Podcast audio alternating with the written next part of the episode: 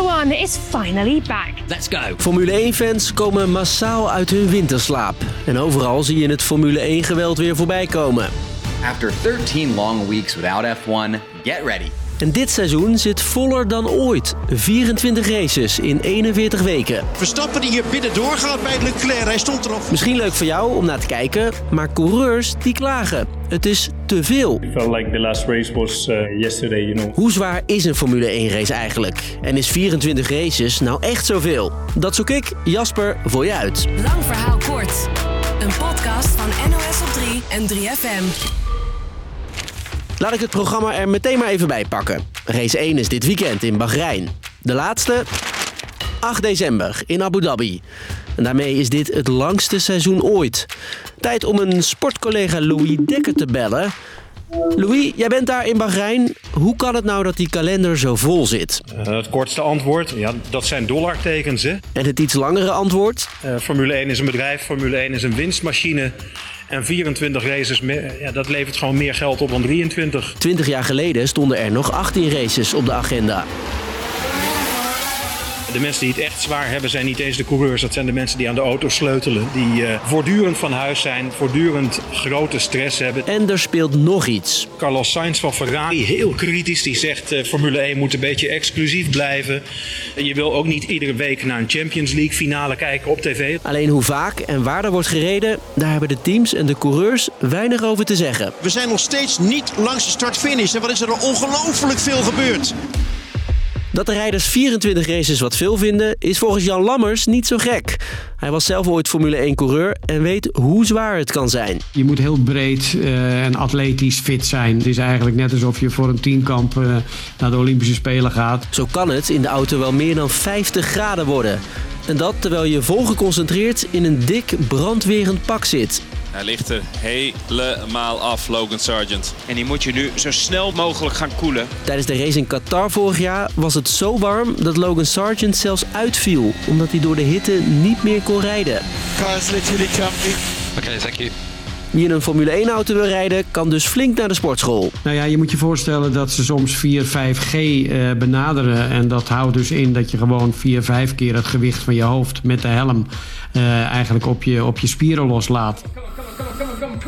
Betekent regelmatig hardlopen voor je conditie, maar vooral allerlei zware krachtoefeningen voor met name je rug en je nek.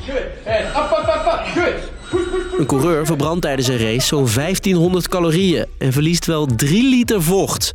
En even ter vergelijking, voetballers verbranden tijdens een wedstrijd gemiddeld zo'n 1000 calorieën. It's lights out and away we go. Formule 1 races zijn over de hele wereld. En ook dat vraagt wat van je lichaam.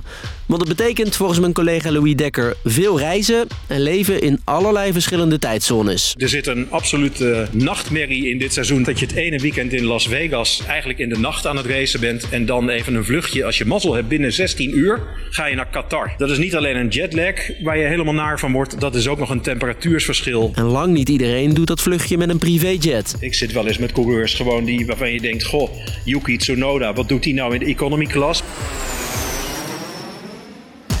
Niet alleen op de baan wordt er wat van coureurs gevraagd, ook daarbuiten. Formule 1, dat is toch een beetje trainen op vrijdag, een kwalificatie op zaterdag en een race op zondag? Nee, het begint al op de donderdag. Want dat is de mediadag, waar collega Louis dan dus ook is. Mediadag betekent voor coureurs dat ze eigenlijk de hele dag hetzelfde moeten zeggen. Eerst tegen Sky, dan tegen de BBC, dan tegen ons. Dat vinden ze allemaal heel vervelend. En ook dit soort grappige sponsorfilmpjes maken is nog een onderdeel van het werk. Stroopwafel. Stroopwafel. Ja?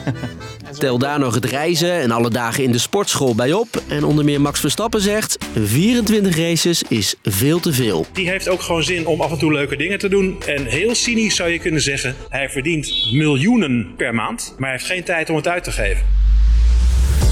Dus, lang verhaal kort. Er wordt dit Formule 1 seizoen meer geraced dan ooit. Volgens de coureurs veel te veel, want door alle trainen, reizen en andere verplichtingen hebben ze amper nog vrije tijd. En fysiek vragen al die races heel wat van je lichaam.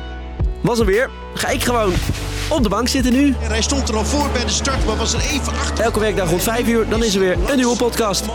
Doei! 3FM. Podcast. De deuren van het lesbische clubhuis zijn weer geopend. Hoi, Vera hier. Samen met Anne Fleur Schipper maak ik de podcast De Lesbische Liga. Daarin hebben we het uitgebreid en vrij schaamteloos over de beste en soms ook de slechtste queer films en series. Onze obsessies met lesbians, maar ook belangrijke levensvragen als kun je wel vrienden zijn met je ex? En we spreken onze favoriete rolmodellen. Van Claudia de Brij en Francine Ome tot Fresia Cousinho Arias en Merel van Dongen. Make Lesbi great again. Luister de Lesbische Liga in je favoriete podcast app.